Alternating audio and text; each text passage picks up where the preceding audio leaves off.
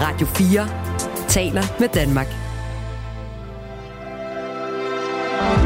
Velkommen til Mellemlinjerne. Din vært er Malte Burrella.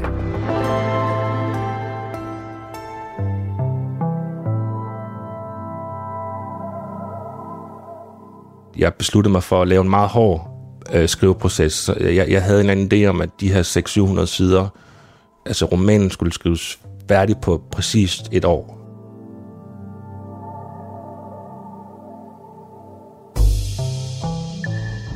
Thijs Ørntoft er aktuel med sin anden roman, Jordisk.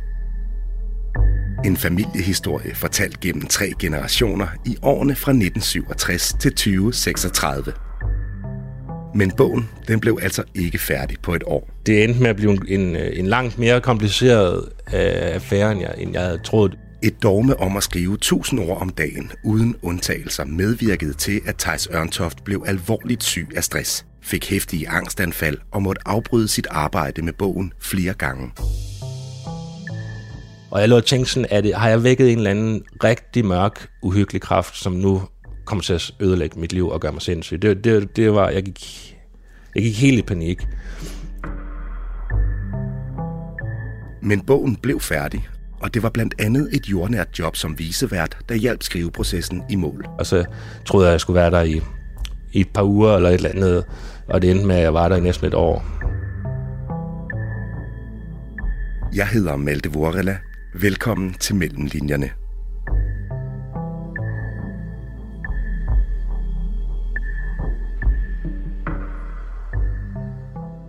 Thijs Ørntoft, tak fordi at du vil være med i Mellemlinjerne i dag. Lad os gå lige til sagen. Hvor meget har du gjort brug af research, da du skulle skrive den her seneste roman, Jordisk? Ja, jeg har gjort ret meget brug af research. Altså, den består af fem dele, øhm, som hver især alle sammen har krævet flere slags research faktisk. Så, så, øh, så altså det korte svar er, at jeg har researchet ret meget.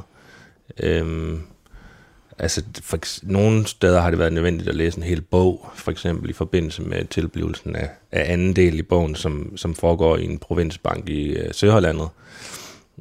Nærmere bestemt Silkeborg. Der, der læste jeg for eksempel en bog, som handlede meget specifikt om, om tilblivelsen af, af nogle øh, provinsbanker i, op gennem øh, 1960'erne. Øh, andre gange har det været nok med nogle Wikipedia-opslag og så videre, så, så, så, så, men altså alt i alt har jeg researchet meget op i mange forskellige øh, retninger.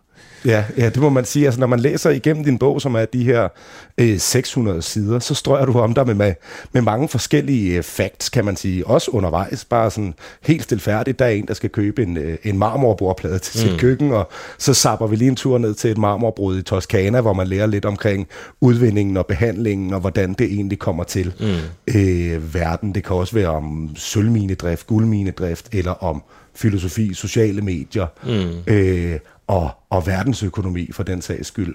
Altså, kan du sige lidt mere om, hvordan er du gået til arbejdet med at tilegne dig al den her viden? Er det også bare en idé, der popper ind, og så researcher du på det, eller har der også været en eller anden? Mm. Ja, det er tit sådan, at det ene griber det andet, som griber det tredje, når, når jeg researcher. Altså for eksempel i forbindelse med marmorbordpladen, der, der, der startede det med, at jeg, jeg så nogle YouTube-film fra øh, det område, hvor der bliver øh, hentet marmor fra i virkeligheden og sådan nogle ting. Og så begynder jeg, ja, så tager researchen om sig. Øh, så jeg endte faktisk, jeg tror i effektiv tid har jeg researchet en uge på, på, på marmor. Øh, som sådan, bare okay. for at kunne skrive den lille passage der. Så er der også noget som i fjerde del, øh, som foregår på jorden, men har et måne-element i sig. Oprindeligt var planen, at hele fjerde del faktisk skulle foregå på månen. Øhm, og i den forbindelse skulle øh, det handle om noget med minedrift deroppe, og så var jeg nødt til at læse en bog om, om minedrift på månen, og også på andre typer himmellemmer, såsom asteroider for eksempel. Øh, og det endte jeg med overhovedet ikke at skulle bruge til noget. så, så, sådan er det jo også at researche, at man, at man, øh, at man øh, overgør det øh, helt vildt, hvilket er nødvendigt. Altså, det, og det er jo også et eller andet med, at sådan har jeg nok altid haft, at for at kunne, for at kunne tale om et eller andet, så er man nødt til at vide øh, rigtig meget mere end det, man viser, når man taler om det. Øh, og det, det, det bliver jo så ret hurtigt omfattende i en bog som Jordisk, hvor det ikke bare handler om én ting, som, altså det er ikke bare banker i Søhøjlandet i slut 60'erne, som jeg har været nødt til at research på. Det, det, det er et hav af forskellige områder, ikke? Mm. Jeg har også været nødt til at, at, at læse øh, en hel del om, om guldstandarden, øh, som er den her gamle monetære form, som vi har forladt øh, til fordel for fritflydende valutakurser. Øh, Altså hvor, hvor penges værdi er knyttet op på guldbeholdningen. Ja, altså meget, meget, meget komprimeret fortalt, så, så, så, så, så har der været jo et, et, et pengesystem, hvor at dollaren har været knyttet til fysisk guld, øh, og den, den forbindelse er blevet øh, kottet på et tidspunkt mm. i, op gennem øh, det 20. århundrede. Ja. Og det, det, det spiller også en, en, en rolle i bogen. Vi skal jo tale meget mere om øh, processen, øh, dit, dit arbejde og hvordan den her bog er blevet til, men vi sidder jo øh, ikke i et radiostudie, vi sidder, ja, hvor er det egentlig mere øh, nærmere bestemt, vi sidder? vi sidder på Nørrebro, nærmere bestemt øh, i, i min kæreste som min lejlighed. Øhm, jeg har skrevet jordisk lidt forskellige steder rundt omkring, øh, blandt andet i øh, Berlin, øh, men, øh, og, og i Skagen, øh, og så, og så, men femtedels har jeg skrevet her, hvor vi sidder. Øh, som er sådan lige øh, et par meter nord fra Sankt Hans Torv, hvis ikke min retningssans tager meget fejl. ja. Øh. Og som jeg sagde, så kommer vi ind øh, på øh, meget mere omkring din research, om din skriveproces, om hvad bogen handler om i løbet af de næste tre kvarters tid. Men for de af lytterne, som måske ikke er helt bekendt med dit forfatterskab, eller som lige trænger til at få det frisket op, så øh, vil jeg lige læse et par øh, nedslag op her.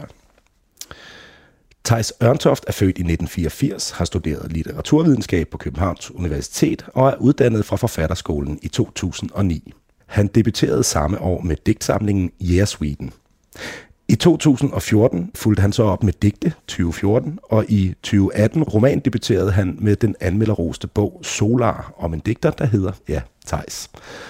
Thijs Ørntoft har modtaget en lang række litteraturpriser, heriblandt Michael Strunge-prisen og det Danske Akademis debutantpris, derudover nomineret til blandt andet Politikens litteraturpris og Montanas litteraturpris nu aktuel med slægtsromanen Jordisk, der beskriver en familie gennem tre generationer fra 1967 til 2036. Bogen foregår blandt andet i Midt- og Østjylland, i København, på Møn, i Norge, i en lang række amerikanske stater og så, som du nævnte, på månen. Ja, nu har jeg ridset lidt af skelettet op for bogen, men vil du ikke prøve at fortælle sådan med, med, med dine ord, hvad er det for en bog, du har skrevet her?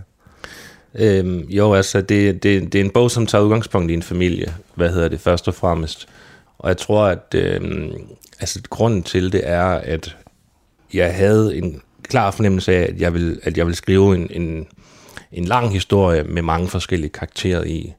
Og så kan man jo ligesom som forfatter beslutte sig for nogle forskellige, øh, hvad skal man kalde det, organiseringsprincipper, som, som, som, som ligesom samler de her, forbinder de her karakterer, så kan man for eksempel vælge at I don't know, skrive øh, om en fabrik, så har man en arbejdspladsroman, og man kan skrive om et drab, så har man en krimi, øhm, og man kan skrive om en familie, så, så har man nogle gange en, en slægtsroman, det har man i hvert fald i mit tilfælde, og jeg tror, at mm, altså, det, det tiltaler mig nok, at vi alle sammen har en en familie, vi er, vi er i hvert fald alle sammen født ind i en.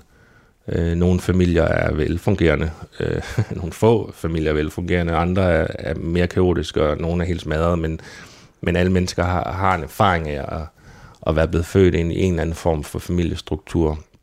Og jeg tror også, det havde noget at gøre med, at jeg var interesseret i, at det skulle være, at det her med familie, det, det, for, det forpligter de karakterer, som er i jordisk. De kan godt forsøge at, at flygte til Nordnorge for eksempel, eller, eller andre steder hen, men, men de er i sidste ende forpligtet på hinanden i en eller anden form for abstrakt væv, øh, kvæg at de, at de er i familie sammen. Og det, det, det synes jeg, der er et eller andet smukt ved faktisk, øh, helt basalt, at, at, at man er det. Det er en øh, ting i jordisk. En anden mm. ting er, at, at, at jeg længe havde haft lyst til at skrive noget, som foregik i nogle forskellige tider, Øh, ikke decideret historisk roman, men, men, men jeg, jeg, jeg blev ved med at kredse om, at der var ligesom nogle, nogle årstal, mere eller mindre specifikke årstal, altså noget med, noget med slut 60'erne, Danmark, øh, noget med fremtiden, øh, og noget med, noget med New York, USA i årene efter 9-11, øh, har, har, jeg, altså, har jeg også længe været interesseret i at, at beskæftige mig med. Altså ikke selve 9-11, fordi det er så overbeskrevet mm. øhm, på alle mulige måder, men, men i, faktisk i årene efter, øh, hvor at, øh, der, der var et meget, meget kompliceret øh, spil, som fandt sted både politi- altså lokalpolitisk og arkitektonisk og og ingeniørmæssigt og så videre, og så videre i forhold til, hvordan Ground Zero skulle laves, og vi har en karakter i den del, som er interesseret i arkitektur og sådan noget, så, så, øhm, så der var ligesom nogle forskellige historiske steder, jeg gerne ville tæt på, øh, og jeg vidste ikke hvordan, men så, så på en eller anden måde, så, så fandt, jeg, fandt jeg til sidst en model, som kunne gøre, at jeg kunne skrive om de her tider. Og, og, og hvordan gik du så til, til arbejdet? Altså, hvordan gik du i gang? Det gjorde jeg øh, den 2. januar 2021. Ikke den første, fordi det, det ville have været for, for, for hårdt, men, øh, men den 2. januar 2021 så vidt jeg husker, var Danmark under massiv lockdown på ja, det tidspunkt. det var den anden sådan corona Ja, ikke? Der. Øhm, og jeg kan huske, at øh, jeg havde en, en måned eller to under den anden lockdown der, hvor, hvor jeg virkelig på en meget mærkelig måde nød den stemning, der var mm. øh, mhm. i København. Øh, jeg, jeg, jeg, jeg skrev om dagen, da jeg begyndte at skrive jordisk, øh, mens det var lyst, altså om formiddagen, og, og, så, og så først om eftermiddagen, da det, da det var blevet sådan knaldhårdt mørkt. Så gik jeg en lang tur ud, og det var virkelig koldt, kan jeg huske. Det var sådan en frostgrad. Jeg måtte have sådan et bind op foran, altså ikke et mundbind, men, men, men nærmest sådan en elefanthue på, eller sådan, og så, så gik jeg bare gennem de her tomme, øh, krystalklare, mørke københavnergader, øh, og der var et eller andet i det, i det, i det stemningsfelt, øh, som tiltalte mig rigtig meget, og som flød meget sammen med den måde, som Jordisk blev, startede med at blive til på ja, så udviklede øh, skriveprocessen så derfra. Og så skrev de der 600 sider bare sig selv? Ja, det var, det var bare at sætte sig ned, ligesom at, at, i en bil, og så køre afsted. Nej, det var det selvfølgelig ikke. Øhm, hvad hedder det? Øhm, det, det? Det endte med at blive en, en, en langt mere kompliceret øh, affære, end jeg, end jeg havde troet, det ville blive. Jeg havde sådan en... Øhm, jeg tror, at jeg har... Øh, en del af min personlighed er, at, at, at jeg jeg tror, jeg er meget målrettet, og jeg tror, jeg er meget disciplineret. Øhm, og faktisk også meget arbejdsom, når jeg først går i gang. Øhm, og, og de ting gjorde, tror jeg, at jeg besluttede mig for at lave en meget hård øh, skriveproces. Så jeg, jeg havde en anden idé om, at, at, at de her 600-700 sider, skulle, altså romanen skulle skrives færdig på præcis et år. Mm. Øh, det, det er sådan lidt maskinelt øh, øh, udgangspunkt, kan, kan jeg se nu. ikke. Men det var fordi, det var det der med, at det var den 1. eller 2. januar, og jeg følte ligesom, nu er det nu, nu, nu har jeg et år. Jeg giver mig selv et år, så må det blive så godt, det kan. Og det udmyndtede sig i, i sådan en, øh, en eller anden form for model, hvor jeg skulle skrive 1000 ord om dagen helst. Og hvis ikke jeg gjorde det, så, så håbede det sig op. Øh, så skulle jeg gerne skrive 2000 ord den næste dag i stedet for Øhm, og jeg, øhm, jeg skulle ikke holde weekend, og jeg skulle ikke holde nogen ferie. Jeg skulle skrive hver dag. Måske måtte jeg nogle gange, øh, nogle gange godt holde søndag fri, men i udgangspunktet, så, så var det hver dag. Øhm, Tusind ord hver dag? Ja, og det er sådan cirka halvanden side. Altså, og hvis du kom bagud, så skulle du ja, indhente det? Ja, det skulle jeg gerne gøre, ellers så, så, så var det ikke optimalt. Det lyder som en opslidende proces. Ja, det, ja, nu kan jeg se, at det, det er øh, nærmest øh, den perfekte opskrift på at udvikle øh, meget voldsom stress. Øhm, og det gjorde også, at der ikke var plads til noget andet i mit liv. Det blev meget monomant, og det blev meget sådan, øh, jeg kan huske, jeg havde et, øhm, et lille hus nede på Møn på det tidspunkt, og der, der, øhm, der skulle skiftes en del af taget, i, ude i gangen, og, og det hjalp min, øh, min mor og min mors øh, nye mand øh, mig med over en weekend, og jeg kan huske, at jeg gik bare rundt og stressede over, at det der tag skulle bare blive lagt færdig i, over de to dage der, fordi at ellers så, jeg, jeg havde slet ikke tid i princippet i min kalender til at få lagt det tag der. Så, så det er bare et billede på, hvor, hvor, hvor hårdt jeg havde sat mig selv op. Øhm, og, og, og jeg, jeg kan huske min kæreste, hun har også øh, været syg med, med stress på et tidspunkt. Hun, hun sagde ret tidligt, at, at hun, hun synes, det lød som en rigtig dårlig idé, det jeg havde gang i. Øh, og hun mindede mig også om det, fordi at det, der skete faktisk ret tidligt, allerede efter et par måneder i den her form, øh, eller den her skriveproces, der, der kan jeg huske, at jeg begyndte sådan at sidde og, mens vi sad og spiste aftensmad, så kunne jeg sidde sådan og, og, og bygge, en, bygge en, en hissighed op over mig selv, og over, at jeg kan jo ikke nå det her, og, og, og, og, det, og det går galt, og hvor hun minder mig om, at det her det er muligvis ikke så gode tegn, eller sådan, men, men, men af en eller anden mærkelig grund overhørte jeg de tegn, og jeg, når jeg ser på det i dag, så, så, så, så er det virkelig mærkeligt at, at, at tænke på, at, at jeg ikke har kunne se, at det var usundt, det jeg havde gang i. Og så, så gik der et par måneder med det, kan jeg huske, hvor at jeg fik skrevet, jeg fik ligesom med lodder og trisser skrevet anden del af jordisk færdig, øh, som er den her øh, bankdel. Øh, og den, den, den, den slutning på anden del, den, jeg var så smadret allerede der, kan jeg huske mentalt, at at jeg, jeg snakkede med min søster om det, at, at, sådan at jeg skal bare have den her del færdig, og så, så, så kan jeg holde en uge fri. Det var ligesom øh, min store gulderåd. Mm. Og så tog jeg op i, min, i et sommerhus og skrev, skrev anden del færdig, og, og jeg kan bare huske, hver time var sådan, nu har jeg en time mindre tilbage af del 2. Altså, jeg, jeg talte timer, fordi jeg, det, jeg var så, så, så, så, så udkørt mentalt og stresset mentalt. Øhm, og, og så lykkedes jeg med at færdiggøre den. Øh, for, fordi det er det, der er så mærkeligt med stress, det er, at man kan godt blive ved med at performe, for at bruge et moderne ord, ud over grænsen på en måde. Ikke? Det, det, det er det, der er så fandens tricky ved, ved den sygdom.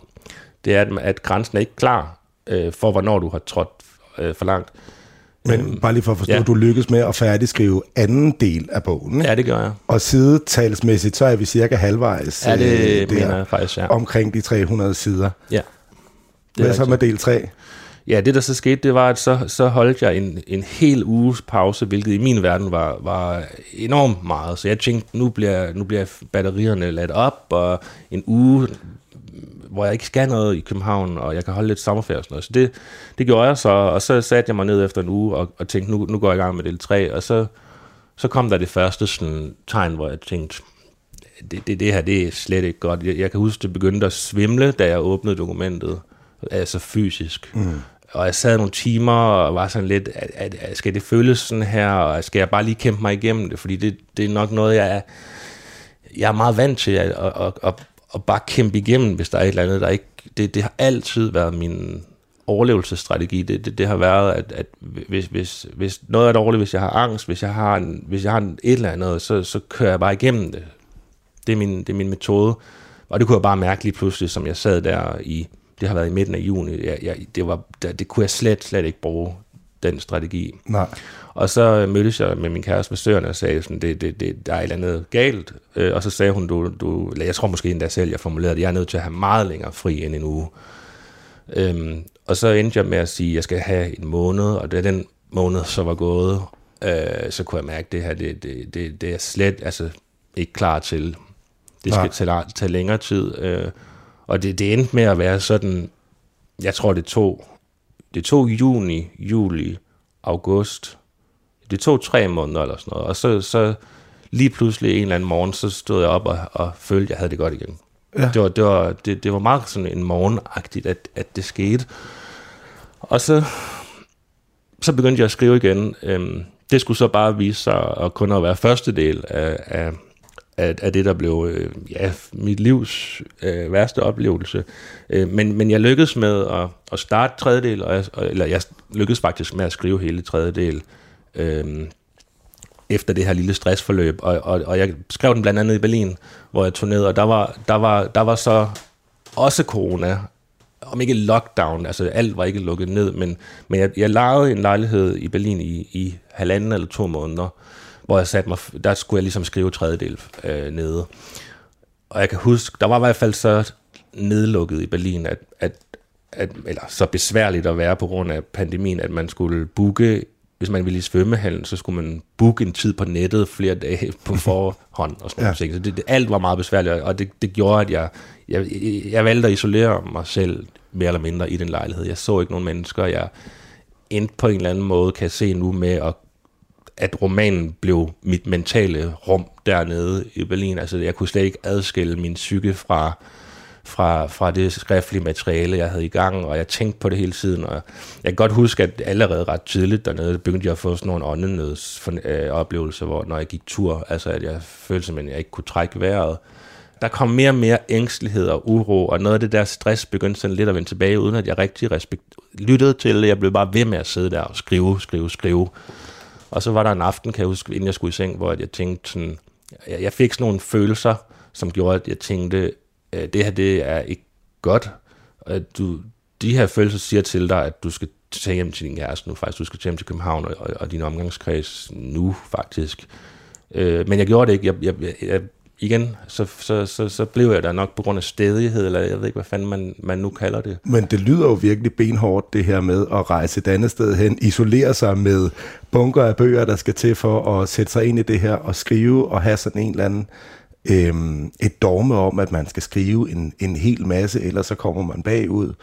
Øh, det lyder vel næsten som opskriften på at få stress eller angst, eller blive en eller anden form for, for skør. Ja, altså meget, meget, meget, meget usundt. Ja. Øh, meget, meget dårlig idé. Øhm, jeg, jeg, jeg tror, at en ting, jeg har lært, øhm, hvad hedder det, gennem den her nedtur, det, det, det, det, det, det er, at jeg har faktisk ikke behandlet mig selv særlig godt øh, gennem mit liv, altså sådan op i mit eget hoved øhm, slet ikke være særlig kærlig mod mig selv. Øhm, så, så, så, så altså det, det er nogle af de helt store ting, som, som nu er jeg ude på den anden side af det, om sider. Det er noget af det, jeg har lært ved det, det er at behandle sig selv meget mere kærligt, både i det, man gør fysisk, men også den måde, man, man taler til sig selv på ind i hovedet, og de regler, man stiller op for sin dagligdag, og så videre, så videre, så videre. Så, så, altså, så, så klichéen om, at man lærer en nedtur, er bare rigtig. Altså, det, mm. Og det, det, det lyder tit enormt, ja, det kan lyde meget banalt, de, de lærdomme, man så får ud af det, men, men, men de er tit ret dybe øh, og, og bare ret svære at forklare, men, men de udmyndter sig i sådan nogle ting, som at man skal være mere kærlig mod sig selv, eller sådan noget, ikke? Som, mm. som jo lyder som sådan lidt... Nå, anyway... For, ja, hvad, hvad, ja, undskyld, ja. jeg afbryder, men men det var også bare for at høre, hvad, hvad fik der så øh, op af hullet, ud af dønnet? Øh? Ja, det er jo så det, at, at øh, der, der er vi egentlig nu, men, men, men jeg kom hjem endelig fra, fra Berlin, øhm, og, jeg, og jeg skrev, jeg kan huske, jeg skrev øh, tredjedel færdig øh, på et par dage herhjemme. Jeg var næsten færdig nede i Berlin, og så skrev den færdig, da jeg kom hjem. Og så, og så var der lockdown igen. Øhm, december 21 har det været. Og så stod jeg i en kø inde i Indre By, kan jeg huske, lang kø til et øh, testtelt, og, og lige pludselig så, så begyndte der bare at bygge sig et angstanfald op, som jeg tror næsten, det er et af de mere vold, mest voldsomme angstanfald, jeg har haft i mit liv, og jeg har haft en hel del. Øh, og det blev bare ved og ved og ved. Det var noget af det, der gjorde det slemt. Og der kunne jeg godt mærke sådan, okay, det, jeg har gjort, jeg, jeg, der, der tror jeg, jeg forstod, jeg har gjort skade på mig selv på en måde, som gør, at jeg ikke, det her, det, det er ikke færdigt nu. Muligvis så har jeg slået hul ind til et eller andet, som jeg først begynder at mærke, nu kraften af. Mm. Det skræmte mig rigtig meget. Øh, og, så, og så for bare lige at kondensere det her forløb, så, så var der, så kæmpede jeg ligesom frem og tilbage i januar. Ja, måske jeg begyndte at tage, tage fitnesscenteret hver morgen og, lø, og cykle, og så gå ned på café og læse nyheder og tage det roligt. Og så havde jeg sådan en følelse af, at måske er det ved at blive lidt bedre. Og, men, men så lige pludselig, Øh, jeg kan huske, jeg, tog, jeg kunne ikke tage til yoga, fordi jeg fik angst, når jeg gik ind i lokalet simpelthen, og, og med, med andre mennesker omkring mig og sådan noget. Og så tog jeg hjem til min mor i starten af februar 22, og for, for at fælde træer, kan jeg huske, sammen med hendes nye mand. Øhm, og så vågnede jeg øh, den første nat derhjemme med sådan en, øhm, med sådan en dronelyd i ørerne. Og jeg kan huske, at, øhm, at jeg bare tænkte, hvad er det her? fordi jeg har engang læst noget om sådan noget kundalini-yoga. Ja. Øhm, det, er en, det er en yogaform, som, som er åndedrætsbaseret, og, og meget kort fortalt, så, så er der en teori om, at, at man kan vække kundalini-kraften, som er sådan en, en noget, der ligger på bunden af ryggraden, og som så kan stige op øhm, og blive aktiveret. Øh, og, og, og hvis man ikke er klar til det, så kan det udløse psykoser, øh, er, er, er der mange, der har, eller nogen, der har oplevet. Og jeg lå og tænkte sådan, er det, har jeg vækket en eller anden rigtig mørk, uhyggelig kraft, som nu kommer til at ødelægge mit liv og gøre mig sindssyg. Det, det, det var, jeg gik, jeg gik helt i panik. Øhm, og, og, og der begyndte jeg så dagligt at tage benzodiazepiner, altså som er beroligende, øh, stærkt beroligende medicin, ikke? Som, som så kommer oven i, at jeg også altid har taget nogle andre typer medicin. Og så øhm, kort og lange er, at, at, at jeg til sidst fik det så dårligt, at jeg, jeg følte, jeg gik rundt i et, i, en, i et mareridt. Det er den bedste måde, jeg kan beskrive det på, at, at det var som om livet var et mareridt, og når jeg mødte andre mennesker på gaden, så var det folk fra et mareridt, og jeg var et mareridt, og øhm, ja, svært at beskrive. Øhm, men men øh, til sidst så tænkte jeg sådan, at enten så bliver jeg indlagt, eller også så, så, så, så gør jeg noget helt andet, og det, det, det slog mig lige pludselig, at det skal være et eller andet jordnært fysisk arbejde, jo mere hjernedødt, jo bedre, jo mere rutinepræget, mm. jo mere, altså jo bedre. Og, og, og så ringede jeg i en indskydelse til min redaktør og spurgte, øh, jeg sagde til ham, at, det, at Gyldendal, det, det, det er mit, i mit forlag, i, i det tætteste, jeg kommer på en arbejdsplads på en måde. ja. kan, kan, og, og, der var et eller andet trygt i, i det, på en måde at det var min arbejdsplads, så jeg spurgte, om jeg kunne komme og, være, og hjælpe med at være visevært, og det, det, det fik jeg lov til. Øhm, så to dage efter, så startede jeg som visevært inde på mit eget forlag, og så troede jeg, at jeg skulle være der i, i et par uger eller et eller andet, og det endte med, at jeg var der i næsten et år, hvor jeg gik og samlede pap og slæbte, tog en reol, tog, flyttede reolkasser og sporede ting op og ned og så videre. Jo mere, som sagt, simpelt og, og tankeforladt jo bedre. Øhm, og så endte jeg så med øhm, at endelig se en psykiater. Jeg, jeg har været mig meget, meget imod det, fordi jeg var så bange for, at jeg ville komme i hænderne på en psykiater, som ikke forstod mig. Ja. Og, og en af de oplevelser, jeg har med, med psykisk sygdom, eller hvad vi nu skal kalde det, det er, at nærmest det vigtigste for mig er, hvad er det for nogle mennesker, jeg har omkring mig? Hvad gør de?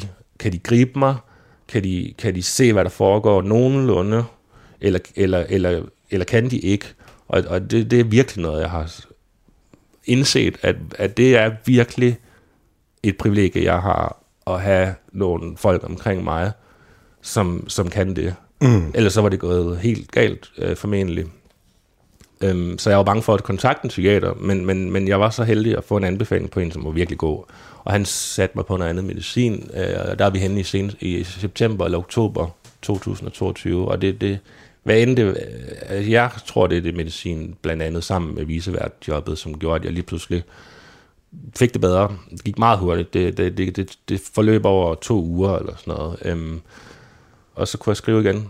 Og så skrev jeg resten af jordisk på, på to måneder, eller noget af den stil. Altså fra, fra november til januar.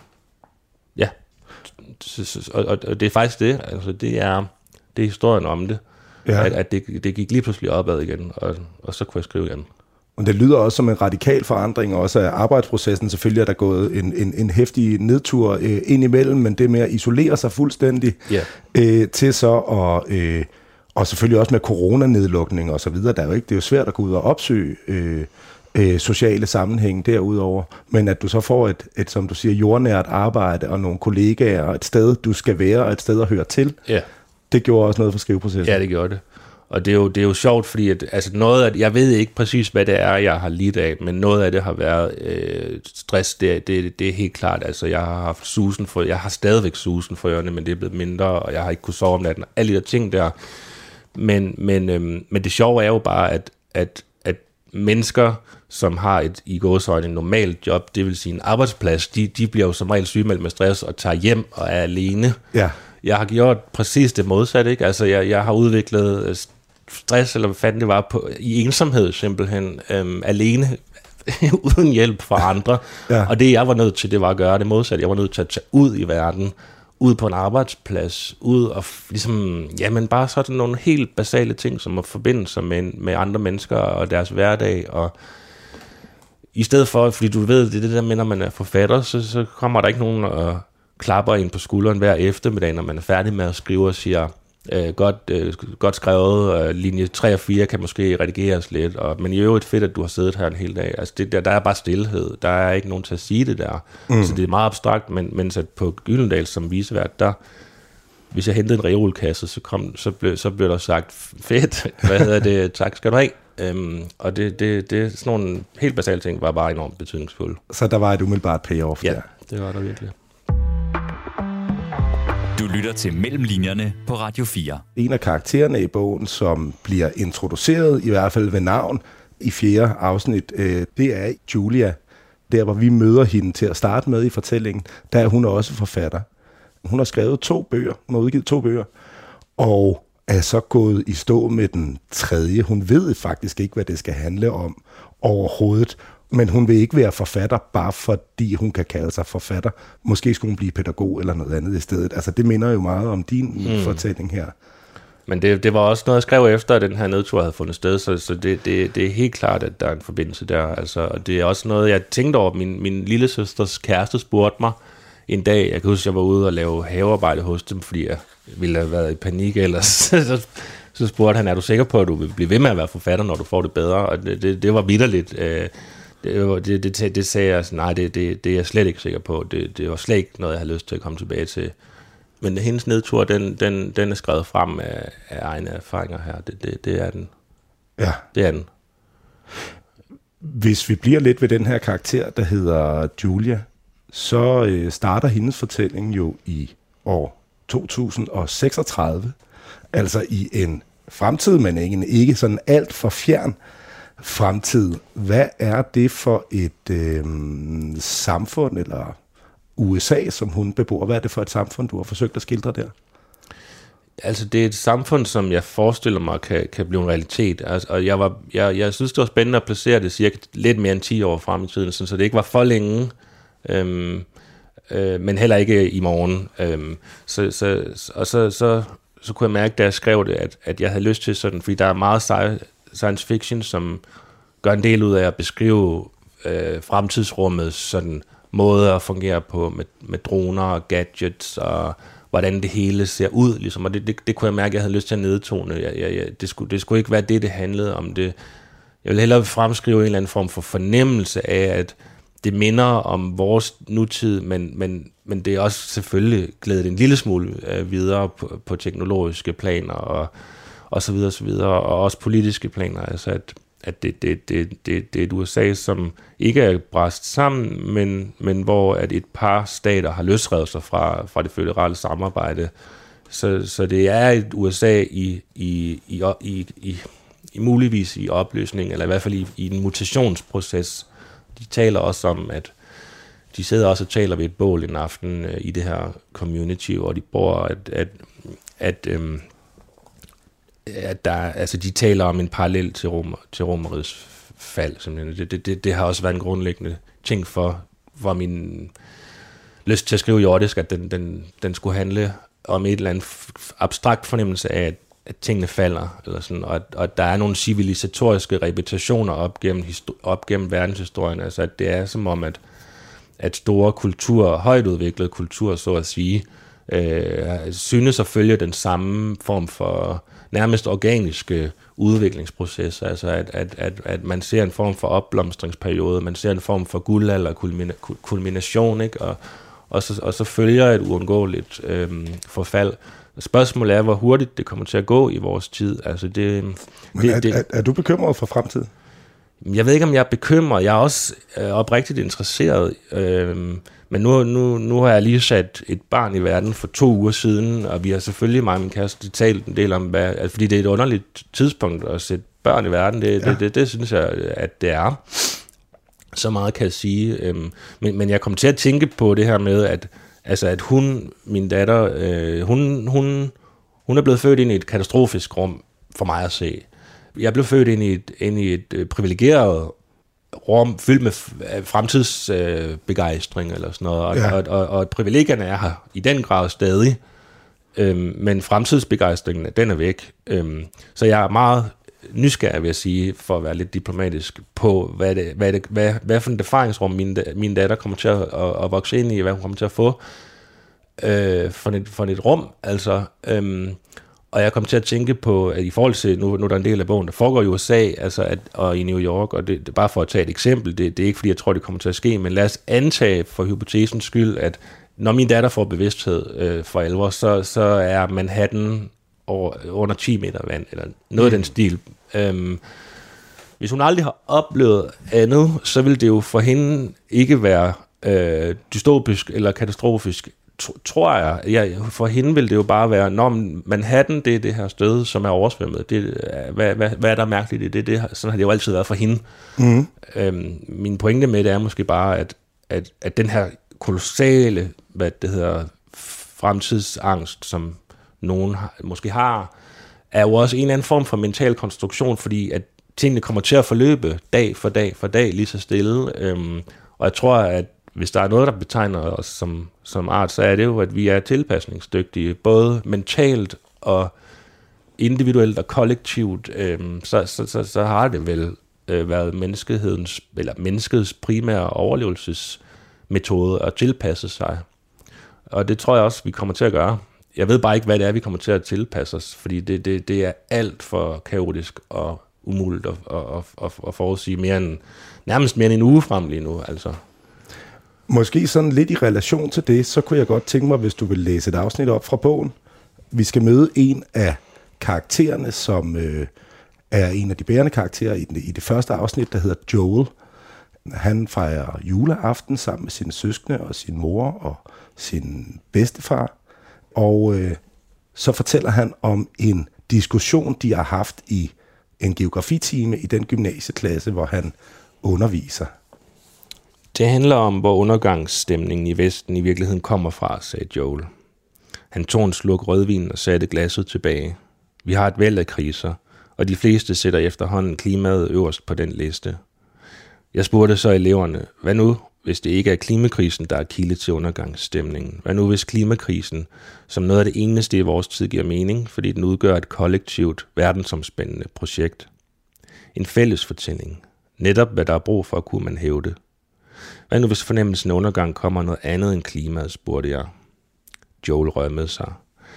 Siden globaliseringen tog fart i 80'erne, har erhvervsfordelingen i Vesten udviklet sig, så over 90% af arbejdsstyrken i dag befinder sig inden for informations- og servicesektoren. Det vil sige, at de producerer arbejder med noget immaterielt, ting der ikke er fysiske. I hele gamle dage var folk fiskere, bønder, skovhuggere og minearbejdere.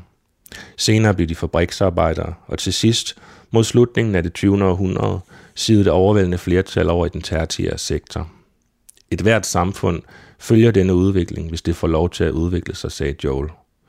Arbejdsstyrken rykker gradvist igennem sektorerne, og det manuelle arbejde outsources eller automatiseres. Det er, som vi alle ved, globaliseringens grundlæggende ABC. Godt. Tag så det danske samfund af i dag. Udgør det et bæredygtigt menneskeligt økosystem? Skal der ikke være en vis spredning, en vis arbejdsfordeling? En gruppe, der hiver tingene op af jorden, en gruppe, der bearbejder dem, og en tredje gruppe, der distribuerer dem. Alle sidder ikke og stiger ind i en skærm i et afbalanceret samfund. Alle sidder ikke og producerer viden, content, underholdning og luftige finansielle løsninger. Det var det, jeg diskuterede med eleverne. Men det gør alle jo heller ikke, sagde Miriam. Joel lod som om han ikke hørte det. Og hvad siger eleverne til det, sagde deres mor. Well, de er jo så grotesk forvirrede. Mange af dem lader ikke engang til at vide, hvad fingrene i jorden overhovedet betyder. De ved det simpelthen ikke. Det er så komplet dystopisk. De fleste erhvervsøkonomer er efterhånden begyndt at operere med en fjerde arbejdssektor, altså en sektor for erhverv hinsides den oprindelige sektor for videnserhverv. Her placerer man jobs som blogging, influencing og den slags absurditeter. Min pointe er, at Vesten har ophobet alle sine beboere i en sektor, og at systemet derfor er dømt til at vælte. Det er et elementært spørgsmål om balance. Vestens økonomi har mistet sit jordelement. Alle mærker det. Alt er blevet til luft.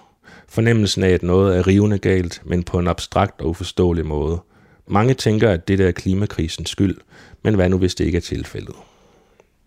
Tak skal du have. Ser du på øh, verden og på Vesten på samme måde, som, øh, som Joel han skitserer her?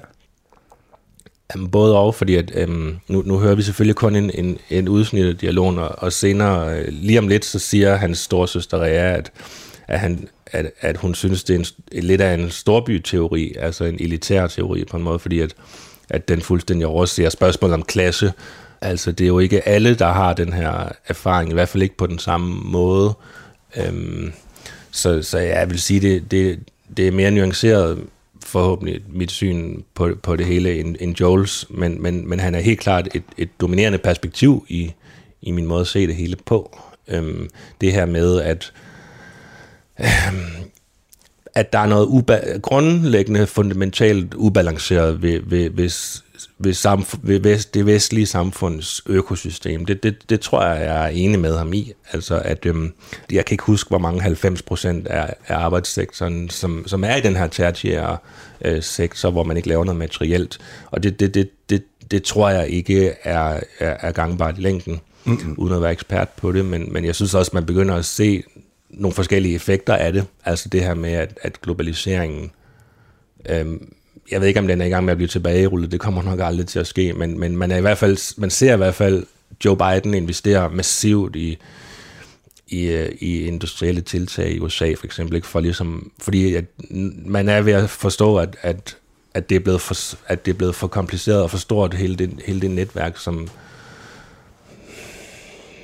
som det globale arbejdsmarked er blevet, eller, og at man er blevet, man kan ikke være så afhængig af, af ting, der er så langt væk. Og, og det, jamen, det er et stort spørgsmål. Det, det, det, ja. det, det er en podcast i sig selv, øh, det spørgsmål. Men hvis vi så alligevel lige bliver lidt ved, ved Joel her, øh, karakteren, som øh, da vi møder ham, er gymnasielærer, øh, men også et meget søgende menneske, kan man sige. På et tidspunkt, så siger han sit job op, begiver sig til Nordnorge for at arbejde også med noget mere jordnært med hænderne, og det er på sådan et højfjældes hotel, øh, ja. han, han, han blandt andet arbejder.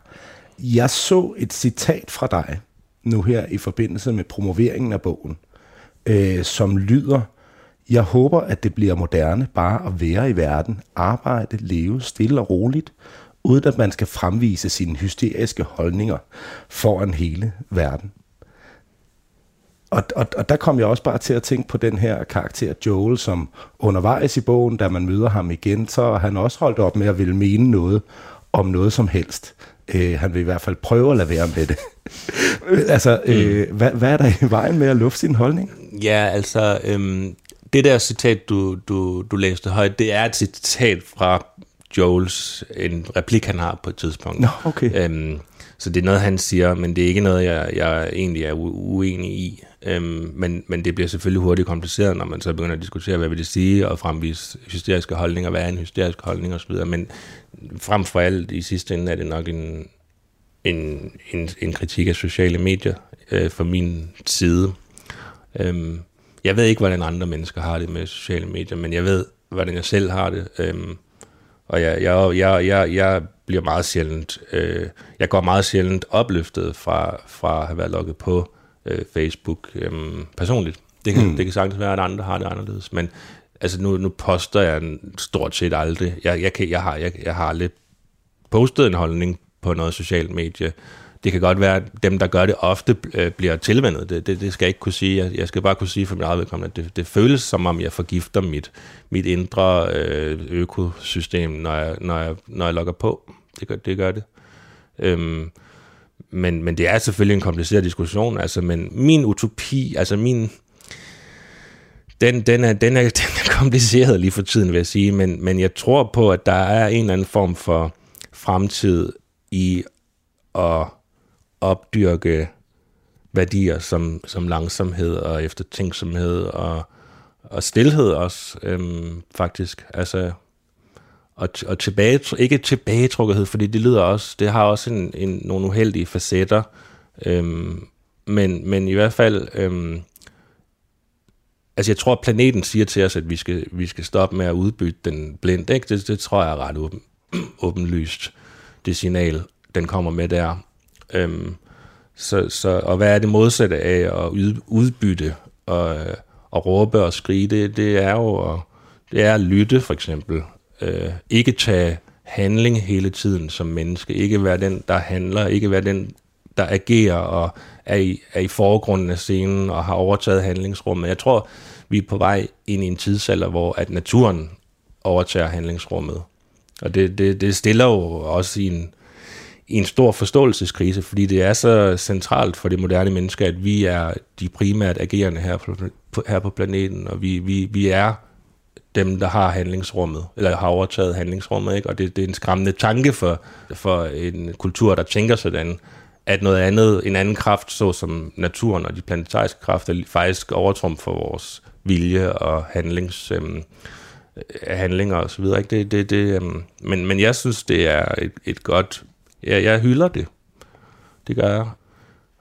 Ja, okay, så hvis vi lænede os øh, tilbage, lyttede mere, jeg synes også bare, det er interessant faktisk at tage nu, når vi har den her diskussion, som pågår lige nu omkring ytringsfrihed, yeah. og hvad vil det egentlig sige i forhold til for eksempel øh, koranafbrændinger og så videre. Mm. Og der øh, mener du, at man måske skal, skal træde lidt tilbage med sine ytringer. Nu ved jeg godt, at jeg, at jeg forsøger at trække en eller anden dagsorden ind. Ja, altså jeg, jeg, jeg har ikke nogen udspecificeret holdning til, til øh, de der koranopbrændinger, øh, men, men, men jeg har en holdning, eller jeg har den observation, at stort set alle posts på, øh, i mit Facebook-feed handler om det øh, på en eller anden måde. Og, øh, så der er ikke så mange, øh, hvad det, det hedder, posts, der handler om, om, øh, om øh, oversvømmelser i Slovenien, eller sådan noget den stil, som, som lige nu er de værste år. Øh, så vidt jeg kan huske, den værste nat- naturkatastrofe i, i, i et mål slovensk historie. Det er bare et eksempel ud af 100 på den slags, som vi har set og bare over den her sommer. Øh, jeg, jeg, jeg vil give point til medierne for at, at, at være begyndt at tage det alvorligt. Øh, men, men jeg synes ikke på sociale medier, jeg ser særlig mange politiske aktivister råbe højt om, om klimaet. Det, det savner jeg. Du lytter til Mellemlinjerne på Radio 4. Vi nærmer os så småt slutningen, men øh, vi har nogle minutter endnu. Hvad ønsker du, at læserne tager med sig, når de har læst jordisk? Ja, hvad håber jeg på? Altså, det er jo en, det er jo en, det er jo en evig snak, øh, altså hvad man, hvor meget man som forfatter kan, kan bestemme over den slags, og gør, tillade sig at gøre sig forhåbninger om den slags, altså, men, men, øhm, men jeg kan sige, hvad jeg selv øh, øh, nød ved at skrive bogen, øhm, det var, at øh, altså mine tre første bøger har været meget øh, egostyret, oplever jeg dem som nu. Øhm, de, de har haft et jeg, som har fyldt meget. Øhm, både mine to første dæksamlinger og, og, og Solar, som kom i 2018, havde alle sammen det, et, et jeg, som på forskellige måder var, øh, var fyldigt. Øhm, og det er ikke tilfældet i jordisk. Der, der oplever jeg, at, at, at, de, at for det første er der syv hovedpersoner i stedet for en øh, og de er taget rundt omkring fra. Og jeg oplever, at de, at de råber mindre højt og fylder mindre øh, til fordel for noget andet, som jeg så har svært ved at sætte over på, hvad er. Men det kan være, at læseren kan, kan gøre det for sig selv. Jeg er i hvert fald ret sikker på, at, at der er noget mere øh, afdæmpet øh, på spil øh, i, i jordisk end i mit tidligere forfatterskab. Jeg kunne godt tænke mig at høre et øh, sidste afsnit fra bogen, hvis du vil øh, læse op, fordi det er meget godt måske at gå ud på. Det er øh, den her forfatterkarakter, Julia, som øh, har skrevet en, en note om øh, at besøge øh, naturhistorisk museum øh, i New York. På Museum of Natural History i New York findes et udstillingsrum, jeg husker særligt tydeligt. Rummet er dunkelt, Belysningen har noget helligt over sig. I hvert fald ser det sådan ud i min erindring. I midten af rummet troner den genstand, det hele drejer sig om. Fragmentet af en nedstyrtet meteorit. Meteoritten er udstillet på et plateau, hævet over gulvet. Et par trin leder derop, og således forstår man som museumsgæst, at man nu har muligheden for at lægge sin hånd, denne ens menneskehånd, på en sand kosmisk helligdom.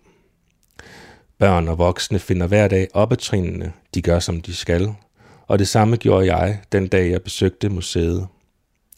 Jeg lagde min hånd forsigtigt på meteoritten, mærkede dens overflade, trækket syntes at virke. Tænk, at jeg som menneske lige nu og her kan få lov til at røre ved dette urgamle klippestykke, der har roteret tyst og tavst gennem universets evigheder.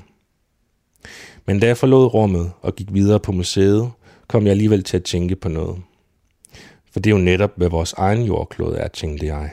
Et roterende klippestykke, fuldt af mysterier. Vi rejser gennem det kosmiske ocean på en blågrøn klippeø. Så hvorfor ikke bare sætte sig på hook og lægge hånden mod museets gulv, hvis man ønsker at røre ved en genstand fra det ydre rum? Museet her, tænkte jeg, og hele Manhattan med for den sags skyld. Hele jorden befinder sig lige nu i udkanten af en af Mælkevejens spiralarme. Liv er spiret frem her. Det er utrolig sjældenhed.